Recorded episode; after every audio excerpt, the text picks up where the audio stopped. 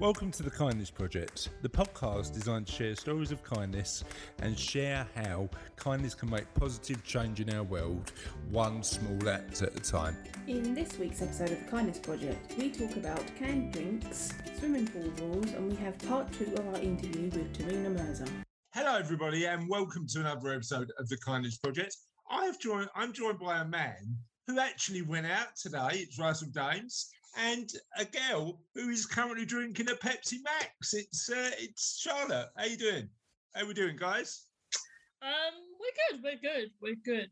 Yeah, I'm good, thank you. We're doing okay. We're uh doing this quite late at night. We are. Not as late as we've done it before, but We know that when we record a late podcast, it normally or an early one. or an early one, it normally descends into more nonsense than it's uh, Chaos. More nonsense than, than it normally does. So I'm hoping that this is the right sort of late where we can keep it moderately sensible, but it's still quite good fun. Shall we crack on with the question of the podcast, and we'll get it uh, we'll get it early. Um, I, I was just thinking about what podcast question we could ask today because bear in mind we're now on podcast episode 213 so that is a lot of questions we've asked i think we might have asked everything ever you know, uh, we've put all the philosophical existential questions Do we out know what everyone's favourite animal is yet? yeah we've put all the philosophical and existential questions out there so we've just kept it simple this week and gone for what's your favourite canned drink now russ what's your favourite Is it alcoholic or non-alcoholic? Oh, good question. Good question. I'll let you pick either. Well, I, I don't drink now. I give up drinking. last Did you year. ask about alcoholic then? But it, it, it's the principle. I can't drink. Yeah. Well, for the for the purposes of our listeners, you can pick either alcoholic or non-alcoholic. As long as it Oh, comes in a can, As we long as, it, mind. as long as it comes in a can, it's all good. Mostly, I drink Pepsi Max. Yeah, I'm. I'm not. Charlotte's drinking a Pepsi Max right now, but I. I don't. I can't drink too much Coke without it feeling like a bit gassy and a bit sort Well, of uh, drinks- sugary. Kelly drinks the uh, Dr Pepper Zero. Would you say your Super Tennents? Yeah. Uh, well, she might. Ca- cans of super strong lager. I know. I mean, I, I, know- I've thought that about Kelly Russ, but I didn't want to say anything. No, Dr Pepper Little, Zero. little do you know, we've we've got cans of like absinthe in the fridge or something. Have we? no, we don't. Can you get absinthe in a can? I don't Wow. think you can. what? I What? did, find, I did find out when Kelly was researching your martini, your Espresso espresso, martini. espresso martini ice cream. Right. You can get it in a can. Sorry, are you going to bring some espresso martini Um, ice cream down? It's on fire. I've not been able to lay my hands on a can of espresso martini yet. Right. As soon as I do, in March, I will bring your espresso Now, martini. he ice cream. promised me espresso martini ice cream, didn't he? I did. Are you going to let? Are you going to let I- down that promise of an Oh, espresso no, martini no. ice cream? I have remembered. You've forgotten. But I've remembered. I had forgotten. I had forgotten, but I now I've remembered, remembered. Remember espresso martini ice cream. That's right. I, you know, can you get espresso martini in a can? It can't be Yeah, as good as a. You can get espresso martini in a can. Hmm. Why are you getting a can and not the uh, sort of raw ingredients? Because I've, I've got no use for a bottle of martini, and all I need is a teaspoon. Gotcha. Fair enough. All right. Well, I'll, I'll, I'll, I'll let you off on that one. I I think my favourite can is definitely Lilt. I mm. love a Lilt Yeah. because of its totally tropical taste. It's really amazing. But you know what I al- always used to like as well, Russ? And this doesn't count as a canned drink. So anybody saying this, we're not going to read it out. Do you remember on Bongo? On Bongo, on Bongo, you drink it in the jungle. and That was amazing, can- wasn't it? I think you a can can. get on bongo still in a can. You can get on Bongo in a can. I'm, I'm pretty sure you can. Oh, Is amazing. it a bit like a Rubicon? Uh, it's a bit Rubicon-esque. Is that a word? I just made that up. Yeah. Rubicon-esque. I like that. Um, but yeah, it's uh, it's pretty good. What canned drink would you never touch? I know, I know what mine is. Anything alcoholic? Irn-Bru. Really, Sacrilege! Really don't see the point of an I've Irn-Bru. Never had iron brew. I don't know what it tastes like, but Yeah, you're not missing much Both to of you have honest. dishonoured me today. There, we've dishonored her for not liking Yeah. Irn-Bru. Or uh, actually, I'm probably in a better position, Russ, because What- I what- said I've tried it but didn't like it. Was What that flavour is Irn-Bru? what flavour is Irn-Bru? Iron Brew. It's Irn-Bru flavour. I see a good advert, Irn-Bru advert. I was watching this thing on Channel 5 and they had the snowman advert. Oh And, yes, and the song was Iron Brew. Yes. We're walking in the Yeah. Drinking and I sipping and, and the an snowman Brew. pinched, basically Yeah. pinched the kid's Irn-Bru and threw him in the snow. And, and then part two, they had a part two of that Yeah, where, where he was in the aeroplane chasing after the yeah. snowman. And, Yeah. and then Father Christmas at the Irn-Bru. That's great doing this in February, isn't it? Talking about Irn-Bru adverts, Christmas ones. It's not fair, but it's Jen. Um, and you can get in touch with us, ladies and gents, using the following online sources. So on Twitter, we're at All the Kindness. Yep, that's right. On Facebook, if you type the Kindness Project, we will come up. In, in Google, if you type the Kindness Project podcast, will come up. If you just want to go straight to the website, it's www.thekindnessproject.co.uk. Yeah, and all of our uh, previous episodes are on the uh, are on the website. And then the email is honor@thekindnessproject.co.uk. So yeah, feel free to get in touch with us. We'd love to hear from you. We couldn't do this show without your amazing comments uh, for the question of the podcast. We absolutely love uh, hearing from you. So thank you for doing that. So we've done sort of canned drinks. What else is going on in our lives at the minute that we want to talk about?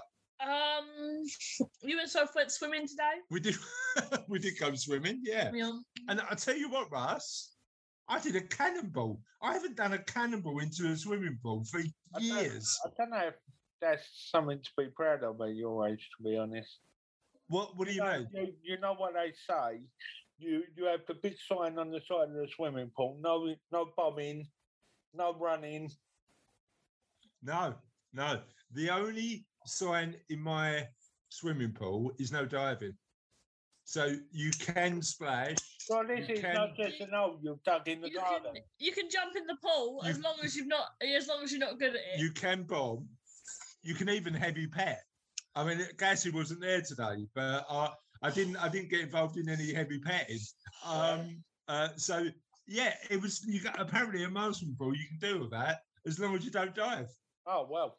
Yeah, but the problem is with a Charlotte's having a little sort of move around. Sorry. The problem is with a cannonball is it hurts when it's water. I didn't realise. What do you mean at your age? What's the wrong age to do a cannonball Well, Russ? th- usually there's signs that say you're not allowed to do anything like Uh, that. You're allowed? And I would have thought at your age you would have known better.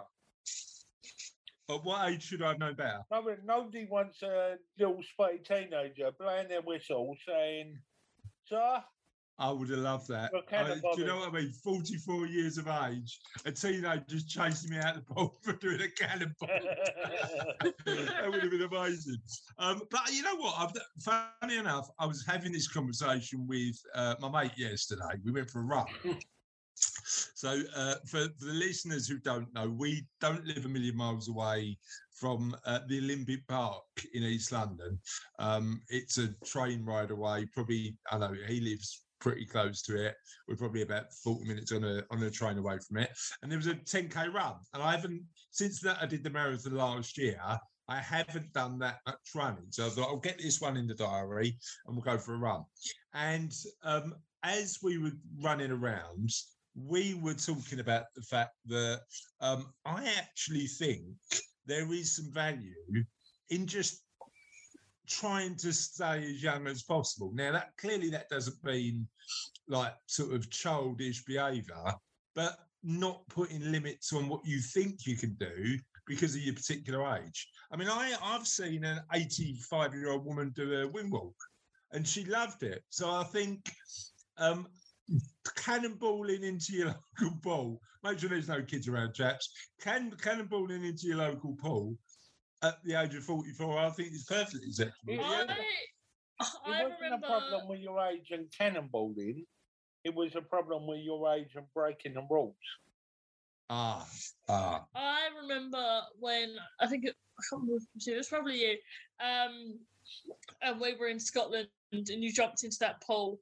Um, I can't remember if it was you or not. Came out with the the lines at the bottom of the pool printed on the Oh, foreheads. I've done that. I've done That, that. that was you, yeah. that. I in Cornwall once. I tried. I tried to do an handstand in the pool, let go, slipped, and banged my head on the bottom. Um, so I've done. I've done all of that sort of Yeah, stuff. no, you came up and you just had the No, lines. at the well, in pool. in Cornwall, when I tried to do the handstand and slip, I actually banged my head and had a sort of uh, yeah, bled a bit. So it was quite a serious one. But you know, if you don't, you know, if you don't live life like you're young, you can get old very quickly. I think so. Uh, so yeah, I, I I still quite enjoy it. I still quite enjoy it. So yeah, swimming. Where, where else? What, what you been up to, Russ? Um, my birthday. Yes. I had a nice quiet birthday. Tell us about your birthday. I had some. Uh, I had some gammon, egg, and chips for dinner. Classic. Classic birthday Did, dinner. did you get our message, Russell? I did. The video was very pleasant. yeah. We send we- we send Russell a video every year. Well, not every year. we try, we try. Well, you know what? We had a ten year gap. Yeah, you know during- what? You know what the unbelievable, unbelievably roofing is, and I've been telling everybody I speak to, never have I had somebody WhatsApp me and say, "Oh, is it your birthday today?" What do you mean? You should have known when my birthday was. Uh, I wanted to check, first. Because the last thing I'm I, sorry. the last I, had to, I had to WhatsApp him. I know that, your birthday is the 17th of August. It's not. It's yeah, the 16th. 16th. Right. It's the seventeenth. It is the seventeenth. Seventeenth. And uh, no, I know because it took me sixteen years to learn. Yeah, now you find me down no, no, it, it, took me sixteen right. years to learn that I should put it in my calendar so that I don't forget. Right. So yes, my birthday the seventeenth of August. Thank you to uh, saying it on the podcast, all those fraud fraudsters out there who want to I know mimic my card details or whatever. Cheers, mate. It's not like it's Um, giving out your string, is it? Is it? Um, but yes, my birthday is the seventeenth of August. I'm forty-four. Any other personal information you want to give out, Russ? no, no. All right, that's Well, I fine. mean, Your own address will Um, be yeah, I'm next. address. Yeah, yeah. Just yeah, I can, I If can, I anybody can. wants to write to me on the uh, on the above email, I'm quite happy to send them a couple of your bills and yeah, yeah. Just send them all my bank details as well. Um, yeah, but um, I just wanted to check my friend to make sure that uh, I'd got the right day. So I do uh, say that. I can understand that because Daddy's birthday. Well, on, on Facebook, Dad's No, no. birthday comes up as a different day. So I was like, so who you been telling that I don't I don't know what your birthday is? uh, Les, Kay, Les? Yeah, go on. yeah, Kay. Kay? Yeah. Yeah, that's it. That's the only, they're the only two people I spoke to. Oh, okay, fair enough. So you're not spreading it far and wide, are you? No, no. Listen, I, I actually made sure that you got a shout out on our little business community as well, didn't I? embarrassing that was. Yeah, What do you mean embarrassing? I wanted to share the love. yeah. Rather embarrassing that was. Rather Then I had to embarrassing. go. Then I had to go through and like all the comments. Of course you have. That that is a problem with Facebook, isn't it? Do you know what I mean? If you don't like a nice comment about you, it feels a bit. You feel a bit obligated to recognise the fact that people Yeah. have been nice to you. Um, and I don't think that's a problem. We are a podcast about kindness, after all, and you know people are kind enough to make a little comment. Um, I mean, they didn't do your video, right? Did they? No, no. And they didn't no. WhatsApp you kindly to check that the video was on the right day. I mean, that to me is an act of kindness, right? Right, Charlotte? Yeah, I mean, no, no, no one, no one sent you a video with some nice little in jokes. Who else is who else is calling your dog chocks on your birthday? Oddly enough, I get the on on Facebook. It does that cool thing where it sends you videos people have sent you before.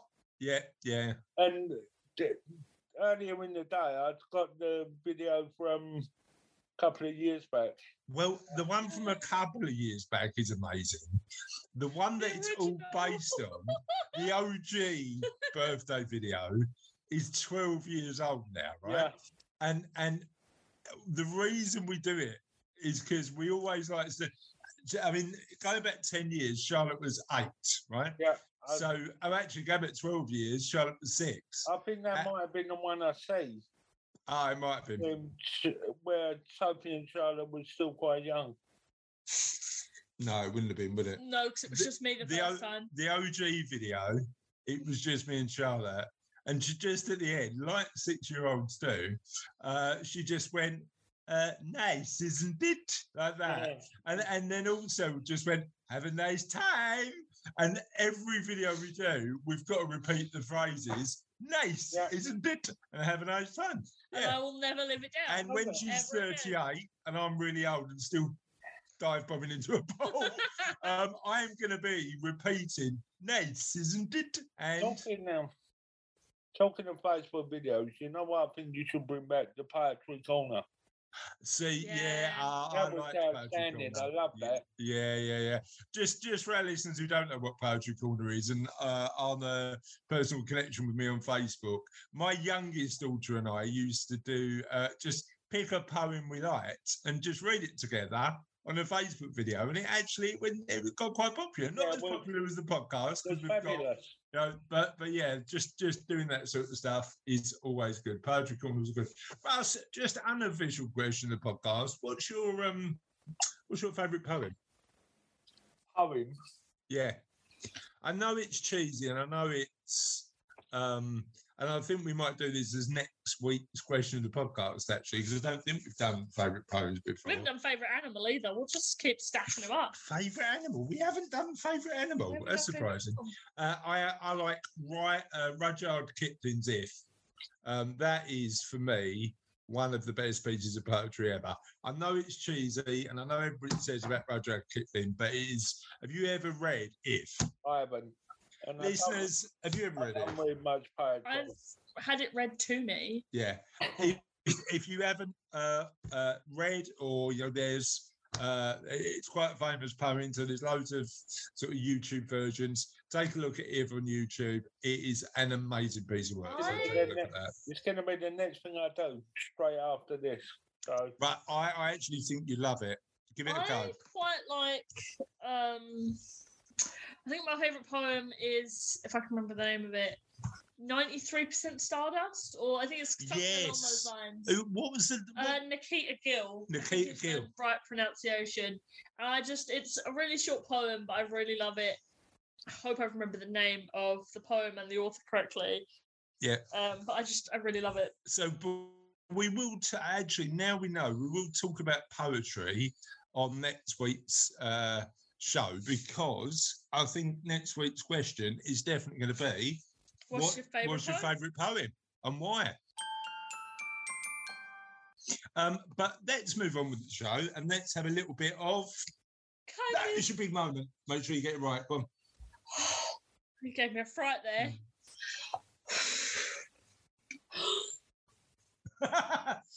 Dead air on a podcast. I've, I've got a wiggly finger in front of my face.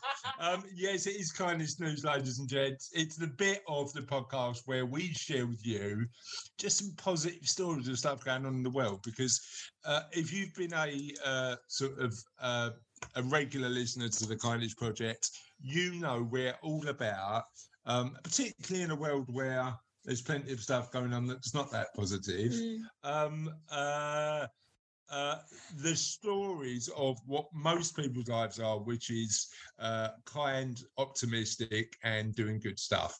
So I want to share the story today of the woman who pays for a random child's birthday cake every year in honour of her late daughter. Um, uh, a grieving mother buys a cake for a child she doesn't know every year in memory of her late daughter. Ashley Santee from Scottsdale, Arizona, lost her little girl, McKenna Jodell, in 2008. Just nine months old at the time, McKenna sadly died of a traumatic brain injury after a TV accidentally fell on her. Since then, every year on what would be the day of her daughter's birthday, Santee goes to a local bakery and pays for a random child's birthday cake in McKenna's honour. This year, she purchased cake for an 11 year old girl named Madison, whose older brother Kyle shared the good deed online. So, today is my sister's birthday, and when we went to pick up the cake, somebody had already paid for it. It was left with this card. My family was speechless.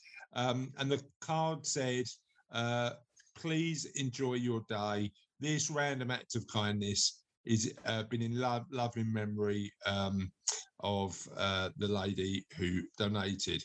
This is now a viral post which has been liked more than 200,000 times. Joel Reggie also shared an image of his sister with a cake and a kind letter left by a Santee. Dear birthday girl, in honor, my, honor of my daughter's 10th birthday, I have chosen your birthday cake to pay for. Every year I do this random act of kindness because I am able to buy my daughter a cake and the, of, of her own. Today is her big double digit birthday. Please enjoy your day. The mother also revealed that she was inspired to start her annual acts of kindness after joining the Miss Foundation, an organisation that sp- support families who have lost a child. Part of the programme is encouraging bereaved family members to take part in random acts of kindness as a way of honouring their loved ones. Now, I love that for a bunch of reasons. Um, firstly, because um, you know, I I genuinely think in times when you know your life has um, has gone through a bit of a trauma, um, uh, particularly with the massive trauma that, comes with losing a, a, loved one at such a such a young age.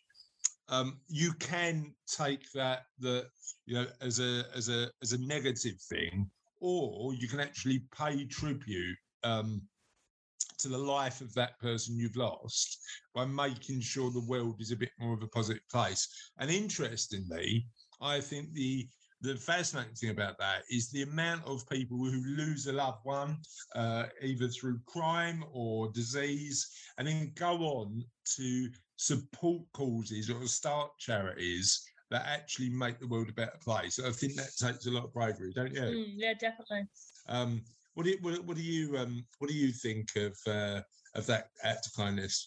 Yeah, I think it's really really nice because like um, obviously that's made someone's day. That's probably made someone's life a little bit easier because sometimes birthday cakes aren't cheap or sometimes you don't know who could be struggling and just like that yeah. thing has made not just the birthday person happy, but also the family as well. But but also the the reality of it is as well that mum is in a position where she knows that the memory of her daughter is doing good in the world. And I mm. love that.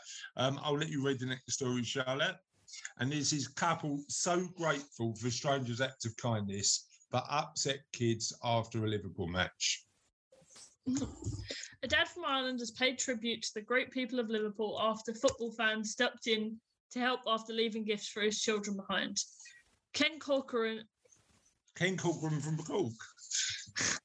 Went to Liverpool for the weekend with his wife Nicola to watch the Reds defeat Arsenal 4 0, the, the Liverpool Echo reported. But the couple got home to realise that they had left their children's Liverpool FC gifts behind in their hotel room. After calling the hotel, Ken took to social media and left a message in the Anfield Wrap podcast subscribers Facebook group to ask for help.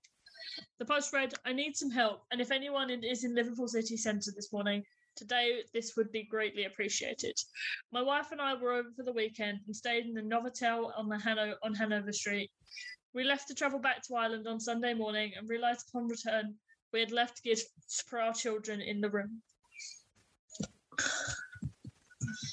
It would be greatly appreciated if anyone has the time they that they could pop in and ask for a direct phone number for reception. We have very li- upset little kiddies here. But after just one family, the uh, one hour, the family had already had multiple offers of help, one of which was from Anfield Wrap host John Gibbons. By 11 a.m., just three hours after the post was published, John had picked up the gifts for Ken and Nicola. The couple had purchased a Liverpool away kit for their three month old Harper and a top for their seven year old Mia. Love that. Absolutely love that. John said, I was uh, I was just in work looking on Facebook when I saw the post. You could tell from his post he was really anxious about it. And when somebody's anxious, you just want to do what you can to help them out. I love that. Absolutely love that. I had a spare half an hour. I went to the hotel and after confirming his name, room numbers, showing our messages and describing what exactly was left in the room, I handed the geese over. I think something most scousers do is when something is in Liverpool, you ask them if they're having a good time and give them recommendations of where to go. When people are here, you just want to make sure they have a nice time. I think Liverpool as a uh, city, is probably one of the nicest cities I've been to, to be honest. Ken said he was blown away by the generous act of kindness. He said, We were so grateful for what John did. It's so nice to know that there's still people out there willing to take time out of their own day to do a good deed for another. It was especially nice to hear a seven year old telling her cousins about the kind man in Liverpool that he's sending home her jersey it just reaffirms what we already thought about Liverpool. It's a great city with great people, and I think that's absolutely Mhm. right. Russ, have you been to Liverpool? Uh, once we went to an Everton away match. We wasn't there long. All right, yeah, but you- but you've not sort of been in the city or anything like that. No, no? no, no, no. Yeah, I, I love Liverpool as a city. I think it's Mm, great. We've yeah, been a few times. So, times. and hopefully, I've, there's a trip lined up for 2022 with my mate. I'm I'm really looking forward forward to that. Um, and on that note, that's our two uh, elements of kindness news today. Uh, I want to um, introduce part two of our um, of our interview for today. That's with Tehmina Mirza. Tehmina does loads of great work. I mean, literally the elements that uh, we discussed. Um, there were so many. I had trouble doing the questions because she does such amazing work across quite a wide range of different areas. Um, so thank you for Tehmina for coming on the podcast. If you've not listened to part one, um, have a look at the www.kindnessproject.co.uk uh, because the um, part one will be on there on podcast 212. Um, uh, but yeah, let's listen to part two of Tehmina. We live in a uh, where we are in Hornchurch. I live in a sort of cul-de-sac, um, and the one of the worst things about the pandemic is normally, and, um, we've started again now in 2022, but normally uh, uh, three, four times a year, we just close the cul-de-sac, get out in the street, and have an old-fashioned street party. How Um, wonderful, and it- yes. yeah, and it's I, I mean, literally to me, it doesn't take much of an excuse to do it. I mean, I think it was we did it for the football in the summer, we did it for Mm. Halloween. You know, we did it. We did. We you know, You're lucky uh, because of the cul-de-sac. All I remember is the, the Queen Silver Jubilee when I was a Yeah. lot younger. That's the one, the street party I remember. After that, hmm, we've had Yeah, no, no, opportunities and- here and- to organise our own, but actually it was that thought of going to the effort trying to do I our street. I think. I think. I think the interesting thing is. You know, you talk about nostalgia. I remember street parties growing up, you know, in the late eighties, early Mm. nineties as a kid, and you go, actually, that like there's some of the um, fondest memories. You know, they're the memories that you that you Yes. actually remember. But but the yeah, uh, it, I think if you've got a, a you know, one of the things that we're looking at doing in a couple of years' time is is potentially moving. Um, But the Mhm. challenge I've got with that is we've got such amazing neighbours, and it does make a to your life. You know, Same it does. here, same does here actually. Yeah, And yeah. and don't you think that the pandemic's actually brought communities together because people actually tried to make an effort and find out who their neighbours were and keep an eye on people and and actually yeah, you're right the- the biggest drawback to moving is well who are- who are you going to be with Yeah, building up yeah. that network And- again and you miss all your friends and neighbours yes I mean, I, I'm an optimist, so I think most people are generally good, um, and and hopefully wherever we wherever we go, it's it, it's gonna it's gonna be a, a great place. But um, yeah, you just there, there's that. I mean, the, the funniest story uh, I've uh, I've got about about lockdown and coming out of lockdown is we've got an amazing neighbour, a guy called Adam, um, who's a paramedic. And uh, so he does brilliant work. You know, every time, every time he came back, you know, uh, everybody was going like, "Is everything okay? Do you need any help?" Because he was doing like sort of Mm. work that supported like everybody in the community. So we made sure he was looked after. oh Um, guy yeah. And um, and uh, he he came about you know in the summer. It was probably uh, uh, probably August. September, he came over and said, uh, "Chris, you need to come over to my house." I was like, "Okay, cool, okay, cool. Why do I need to come over? I've um, I've started beekeeping, and I want to show you these bees." I said, Mm. "Oh, brilliant! Uh, we won't do it today because I want to bring my daughter over because she'll love it." He said, "Yeah, Mhm. great. Bring Sophie over." So my, my youngest daughter, my oldest one, uh, similar to your daughter, is actually a year away from university. She's going next year, so we're doing Uh-huh. the university tours at the minute, which is interesting stuff. Um, but the younger one, the younger one's not.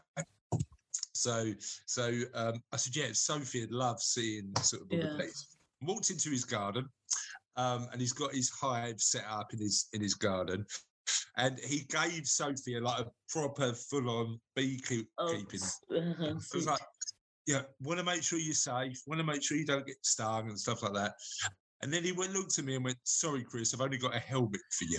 Now I'm wearing a, I'm wearing a t-shirt with my arms exposed. I'm going, oh, cheers, mate. I just like, I can't believe you, you've done sort Stand back. in the situ- yeah, exactly. But the experience and and and actually, I- I didn't realise that beekeeping just was so involved. Like he had to learn. He Oh. went on courses. Yes, So- yes, it's so- fascinating. So, I, uh, funny enough, I had a customer um, I came across as a funding um, who's a local beekeeper in Walthamstow, and he has a, his own range of honey.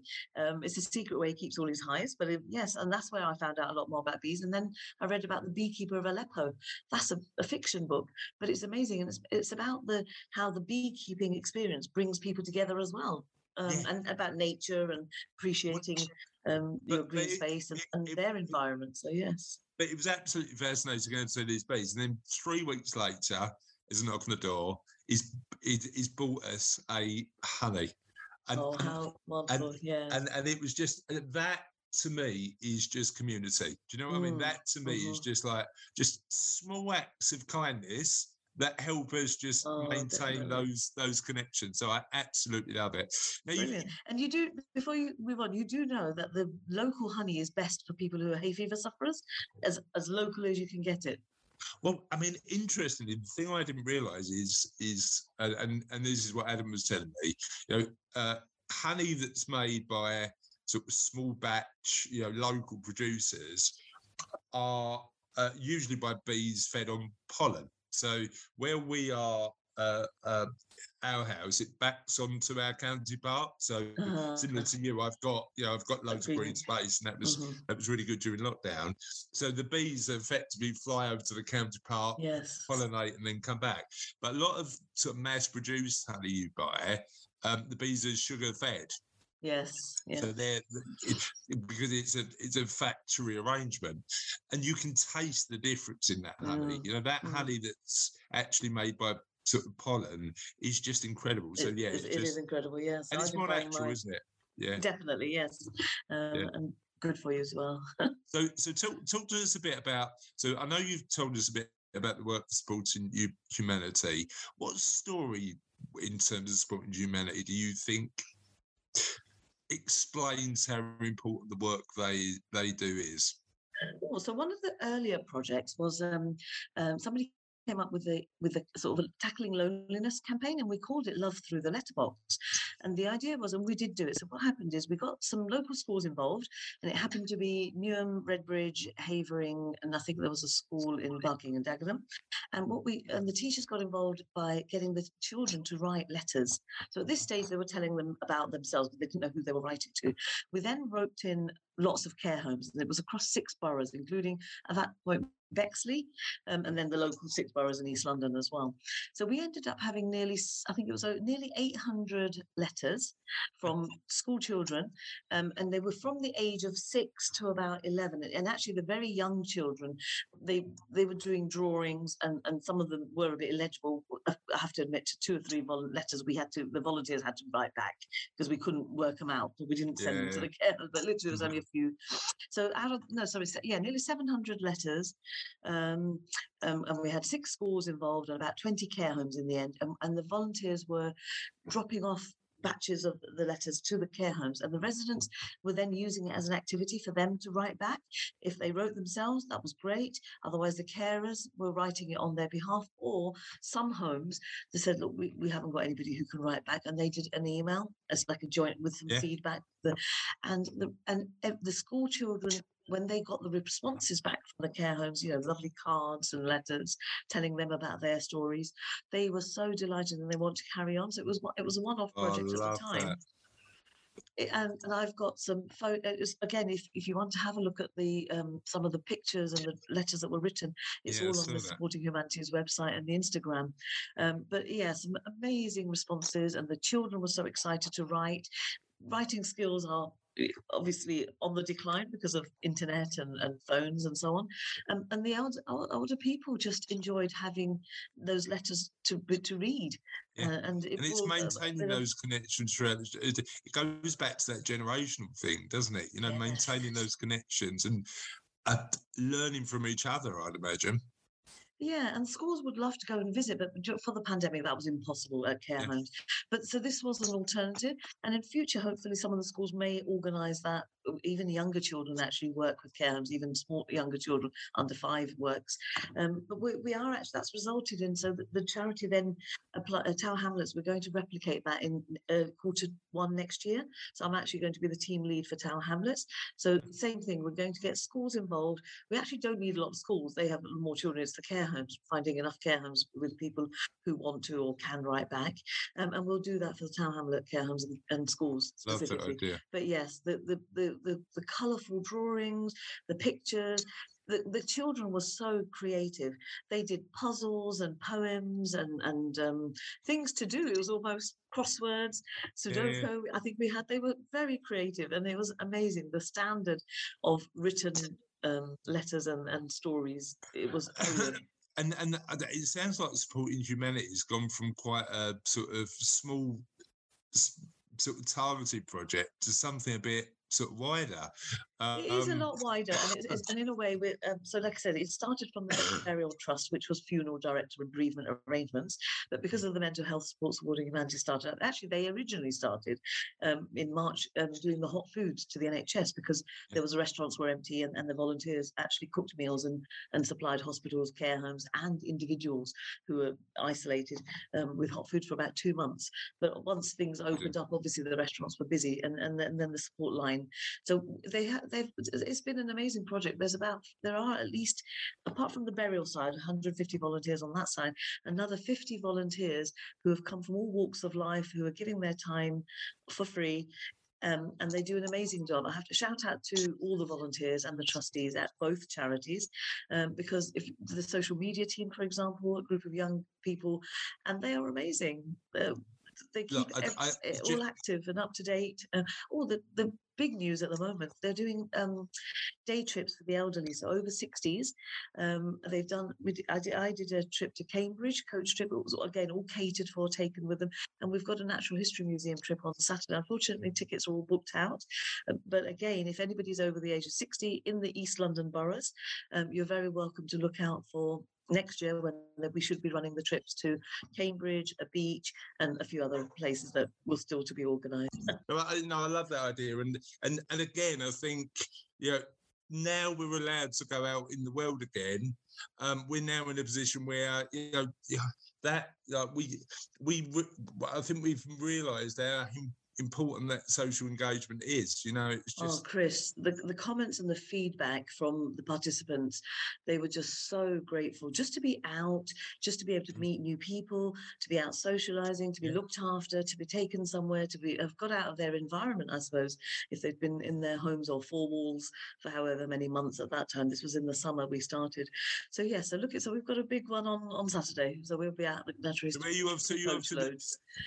Natural History Museum. Museum, yes, and we'll we'll do a tour of the Christmas lights on the way back. But we've got lots of volunteers actually on the coach, and then separately going up there by tubes to, to support at the museum. So so you're busy working. You're busy. Um, You're busy doing all of this stuff. What gets you up in the morning and and and what sort of just keeps that passion to give back ignited for you? Uh, for me, I, I suppose it, it is a sense of community and giving back. Anyway, I've always volunteered in different guises. To London Olympics was when I sort of joined up for Team London, and I, I then did some, you know, ambassador and volunteer stuff. But actually, is that ex- I just find it also exciting meeting people. Um, you never know the stories they tell you, learning something new uh, about them, about about just like I said, I come across customers, the beekeeping. I you know, surprisingly, I know But about this that. is this is Um, this is one of the amazing things I love about doing this podcast because you get to have like we've known each other for sort of probably I don't know eight or nine ten years, yes, yeah. ten years. Um, Russ, Russ was only a, a little baby when, when because uh, being my son. No, I'm only kidding. Uh, uh, but um, uh, and I didn't know you did all this amazing work. No, exactly. Actually, it's so just true. We don't find out about people enough, do we? Yeah, we don't and, share. and, and, and actually, and, and that's on me, not on you, but but but the just the, the idea of of understanding people and, and what drives them and what motivates them fascinates me. So so yeah, it's it's that learning a new something new all the time. Is yeah, that's that is one of my core values. Learning and development. I suppose I need that variety, but but it's that freedom of choice to be able to do what you want when you want as well.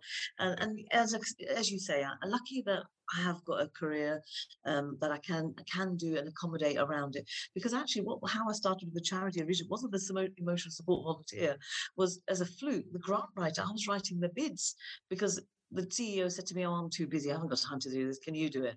And actually, it's exactly the same as writing a credit application to a bank for whatever a million pounds yeah, yeah, yeah. to say borrow this. It was exactly the same skills, and that's that's what's kept me busy. So, but it, actually, it's the work now that keeps me excited and keep, as you said, it makes me want to get out of bed and do more because the genuine feedback the gratitude the thankfulness the the difference that it makes to people's lives that is the key thing for That's the driver, isn't it? You know, that you know, how how does this positively impact other people's yeah, lives? and, i'm making a difference in people's lives and, and that's what Yeah, keeps 100%. going yes and and what's next? What like sort of? I mean, it Oh. sounds like you've got a lot on. So Well, if ti- you it- say it- both- nothing, yeah, no, the Tiffin Valley will be a project. It will come to an end probably in a year or so next year, at the end of next year.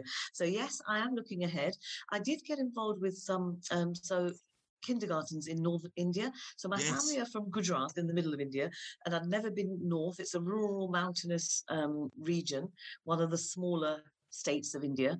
Um, and again, it was I met some Indian para athletes when I was a volunteer at the para athletics in London, and through that I met a social activist um, through Facebook actually. So when I went to India, I made a, a trip out to northern India, which is beautiful, absolutely beautiful. It's part of where the Dalai Lama, uh, the same state where he stays, and, and it's mountainous and it's at the foothills of the Himalayas. Um, and he does a lot for his state. Um, written again. Shout out to Ravi Singh Dogra. He's on my Facebook friend. Um, but what he said is the state is very good in terms of education, um, and they do provide the facilities and the teachers. Um, but when I went to see these kindergartens, that each village is on a separate mountain, so the children there may only be six or ten children per village, but they need to have their own. They're too young to climb up down one mountain and go to the next village. gotcha. Yeah. Um, so the, the government will provide the premises and the teacher's salary for that. But obviously the equipment just wasn't up to the standard that we Yeah, have yeah, here. Even in our homes, you know, sort of secondhand books and things, the toys and the books and the material. So it was just something that with a few friends and family, I collected money for books and then I extended to stationery and sweets and chocolates and biscuits. And I sent it out to two kindergartens, shipped it out there, um, and, and, and they, they loved it. But then what happened? He said there's seven kindergartens here in my particular district. So it was like, okay, I've only done two. So that's when I got a few other businesses. And Chris, you may be familiar, um, uh, Vistara Financial Services and Euro Ashford's Accountants. So they sponsored me for one kindergarten. And there's also a boys orphanage. So I collected clothes and it didn't take a lot, just literally between seven or six friends and family. I collected enough clothes um, to send it out to the orphanages, and again we did the same for the other kindergartens and and, and collected some age-appropriate books, toys, stationery, some sweets and biscuits, um, and sent that out. It did get delayed because of the pandemic to deliver them, but what they did is they managed to deliver them at the beginning of the year, um, Right. and it got it out to the children. They called children to a central place because the schools they weren't allowed to be in the schools at that time. They were going through various lockdowns as well. Um, so that was just a start. But what he really wants to do is, uh, if you have you seen the film Padman? No. No, it's a Bollywood film, but it's based on a true story of a man who um, sanitary and women's health and hygiene is. Um, can be very under neglected in these developing countries, and, and, and there's certain religious taboos as well. Um, and I actually I've got a friend. So again, shout out to Alexander Alexandra Morris, she, um, female dignity.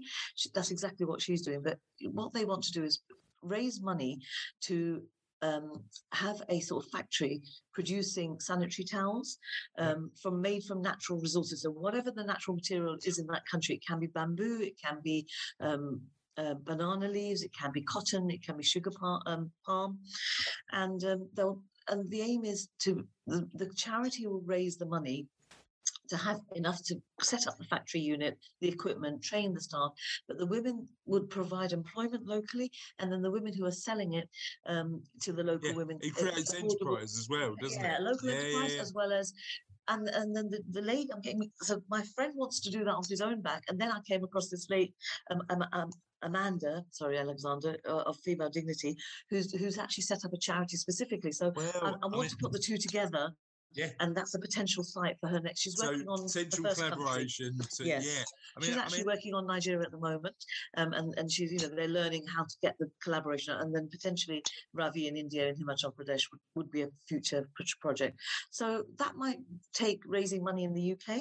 Um, hopefully, I can help him. Um, like I said, once this eases off in the next year or so, um, but we'll look to that to do that in the next couple of years. you know, you know what? I mean, I, I say this to my to my two girls. Um, you, you don't know how lucky you are because some of those some of those challenges that you know kids and women and girls Mhm, facing uh in i mean it's an interesting one because it's not only other countries it's actually in the uk so you know, Yes, there is that. fem- There's a feminine hygiene poverty is you know, we we did an interview uh, with a hygiene bank um, and they uh, effectively give um, uh, fundraising gives so let, let me give you an example they've got a relationship with boots uh, the chemist Ah, who who donate them uh, feminine hygiene equipment Ah, and they, yes. they then give it away to people who can't afford feminine hygiene Yes, there's equipment. there's a, you're right. There are there is there is still um uh, that feminine hygiene product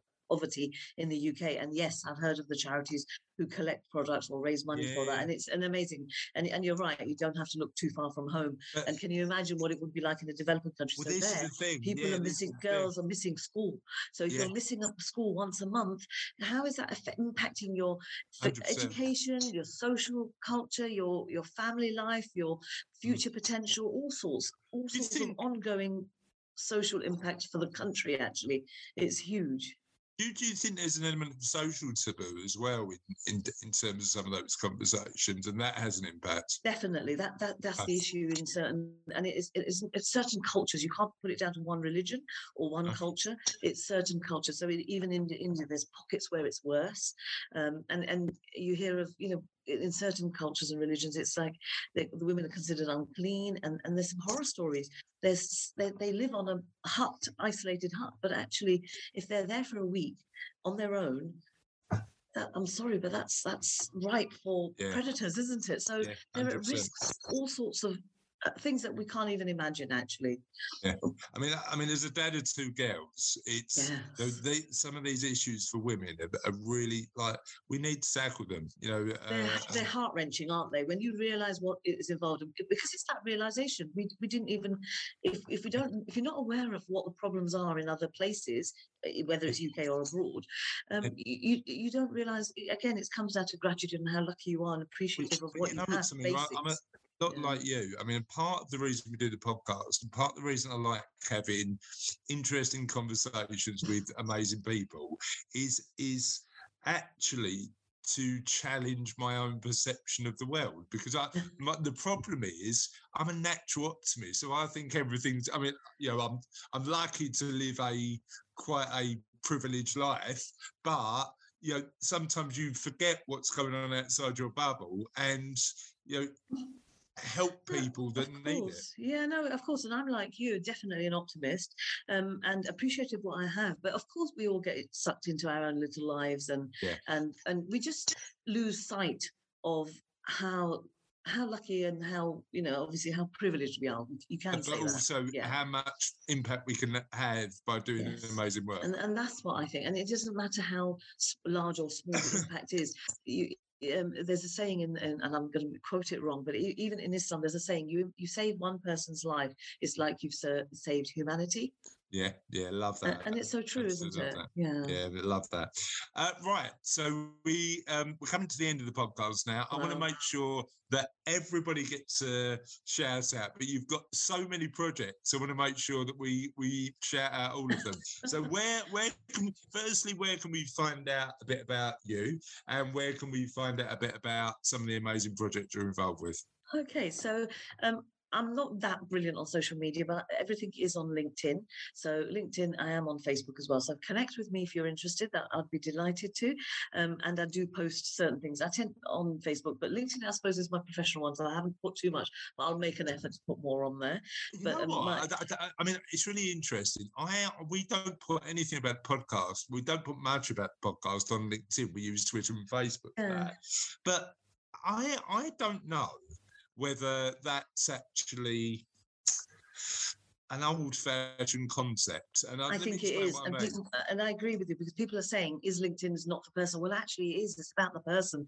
So it's probably down to you and me as Well. We we're not really social media people, but but, but but particularly in in our sort of profession where it's all about the relationships, Mm. surely you want Mm. to know about some of the other stuff that you definitely, do. So so yeah, I I I I'm, I might I might take my own advice and post a bit more kind of more on, and, stuff. me, and I need to post more. So yeah, my own my own LinkedIn um, is does have more of the history of what I'm involved in. But obviously, go to the char- individual charities websites, websites and Instagram. So supporting humanity, they're definitely big on Instagram and their website. Tiffany Wiley Heritage Food Project is Facebook and a website. Um, the Burial Trust, the local one in Forest Gate, uh, they've got a website. They're not huge uh, on social media because it's such a local community. Um, but um, the, other- the other one I mentioned, Female Dignity, and the sanitary product that she's on, that's Amanda at Female Dignity, is on the website. Um, who else? And Ravi Singh Dogra, the the um, social activist in India, he's more on Facebook. So they're, they're all connected to me as well. So you're welcome to look at my uh. LinkedIn connection to find these um, people. And what we do with every every podcast uh, interview we do, we we we have show notes, so they'll all be on the kindnessproject.co.uk. Take a look at the show notes, and all of the links will be on there. Uh, Tehmina, it's been an absolute pleasure. I've loved it. Oh, thank you, Chris. It's been amazing. Yes, and, and it was only when I sat down to write what I've been involved in that I realised how much I've done. It was just otherwise, yes, it's just this is what I've Well- done and forgotten about it. Keep up the amazing work, and Thank you uh, so much. when may, maybe maybe in a year or so's time we can have you back and just talk about some updates in terms of what's going on in your life. Oh, I would love to. It's been fa- fascinating, and thank you so much, Chris, for what you do as well. Thank you, appreciate that. So that was part two of Tehmina. That was good, wasn't it? Yeah, it? it was. And let's get on to the end of the show. And you have a little jingle. Here's the end of another podcast. Now, I'm just thinking, right? At the end Can of we- the trilogy, just the end is always the beginning of something entirely new. I'm done. She's done. I tell you what I was thinking, right? I was thinking, can we not get like just a recording of Charlotte saying that to uh No. no, she doesn't want to do that. Well, Russ, producer Russ, what are we doing? producer Russ says yes. Oh, What what I've got set up on the on the computer in the bedroom, the main computer, the desktop, yeah, is called a Stream Deck. right. Um, And one of the Is thi- is this the thing you've spent quite a lot of money on that you're really proud of? the seven hundred pound thing's coming tomorrow. How much was it, Russ? Seven hundred and thirty nine forty six. that seems like the most random number in the world. That specifically is just for streaming stuff Right. in remote loca in in the field. How much stuff are you going to stream your top off? Just out of interest. None, none. no, you Okay, I'll definitely be dressed when I One, attend that once bitten, twice shy. Yeah. I'll you're never doing it definitely be. Dressed when I attend that event. Good. I'm pleased. I'm pleased to hear it. I, But ju- I've I've just got this image of Russ just going, "Hello, this is the uh, Russell Dames podcast. Right. Top this with us." Um, uh, yes, that is that is what we're going to call your we could podcast. do a cooking top this with Russ. Cooking top this with Russ. That's an amazing podcast. Russ, I'm so Um, sorry. I won't. I won't be listening Russ, to it. I won't Russ, be listening Only to it. fans, mate. That's where you Oh, become. Only fans. People paying a fiver to, to tune into Cooking Topless with No, Russ. just let me finish what I was saying. Go on, OnlyFans, Russ. Go on. I've got a stream deck, and what Right. it does, other than other than what's it called, it's a macro keys system.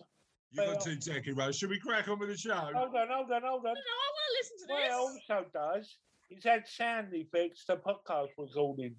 Ah, I So see. you press a button and it has a sound effect for. A Amazing. I quite enjoy doing it every episode. even I'm not though- gonna lie. She likes she likes doing it every episode. But I, I, I, I, all- the only thought in my my head now is uh, we need to make cooking topless with us as a as a as a YouTube web series. Uh, cooking topless with us.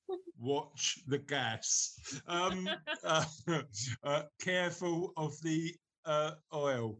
Um, okay, and funny enough, um, uh, our last week's question of the podcast um, was, "What's the most memorable meal you've ever had?"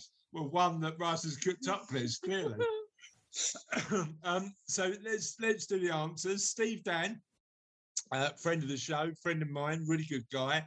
Uh, any chip loaf. Now I don't know whether we you remember this because we did speak about chip loaves uh, in a on previous several podcast. occasions. That is a big like um, bakery loaf with the middle ripped out and just chips in the middle with loads of like stuff put in there. Sounds disgusting. Steve reckons it's lovely. What did Justin Gaffney say? Uh, dinner in the revolving restaurant of the CN Tower, Toronto, with my Canadian auntie. They had a starter of chef special French onion soup with croutons and melted cheese. Most delicious soup I have ever tasted. Amazing. And uh, I'll, I'll give you an update on next week's podcast, but we are uh, we are up at the walk, top of the walkie talkie, Cassie and I, next week for a lovely dinner up at the Sky Garden. So that should be uh, that should be good fun. I'll, I'll let everybody know what that's like next week. Caroline Thompson said a seven course dinner. I hope Russ is cooking topless at the Sky Garden. Shall I have a word with him, Russ? See if you can do the first episode of Cooking Topless with Russ at the top of the Sky No. Garden. no. Oh, uh, Caroline Thompson said a seven course dinner sitting on the white sands of Diani Beach in Kenya. Oh, that sounds amazing. One of the things that's still on my list that I haven't done yet is uh, either go to any of you know, I've been to Africa a few times, but you know, Kenya I haven't been to, Safari I haven't done, um, and sitting on the white sands eating an amazing dinner sounds amazing. Uh, Tracy, uh, friend of the show and uh, married to my dad, uh, said uh, Cassie's mushrooms. That's my wife's mushrooms she loves. Cooking topless with Cassie. No, no, we're not doing that. Um, um, uh, she won't like that. Stacey Keane said she's got a few. The Witchery Restaurant in Edinburgh, Hutong in the Shard, Sartoria at Savile Row, but she's never had cooking topless for us. Um, and then um, they, I don't know if anyone's ever had cooking topless for us. have you have you ever cooked Kelly's dinner topless, Russ? I haven't. No. Try try it tonight. So live stream it, live stream it, live stream it on the on the Kindness Project Facebook page. No, please don't. And on that note, my friends, that's the end of the show. Uh, have a amazing week, uh, and we'll see you next time on the Kindness Project. Bye.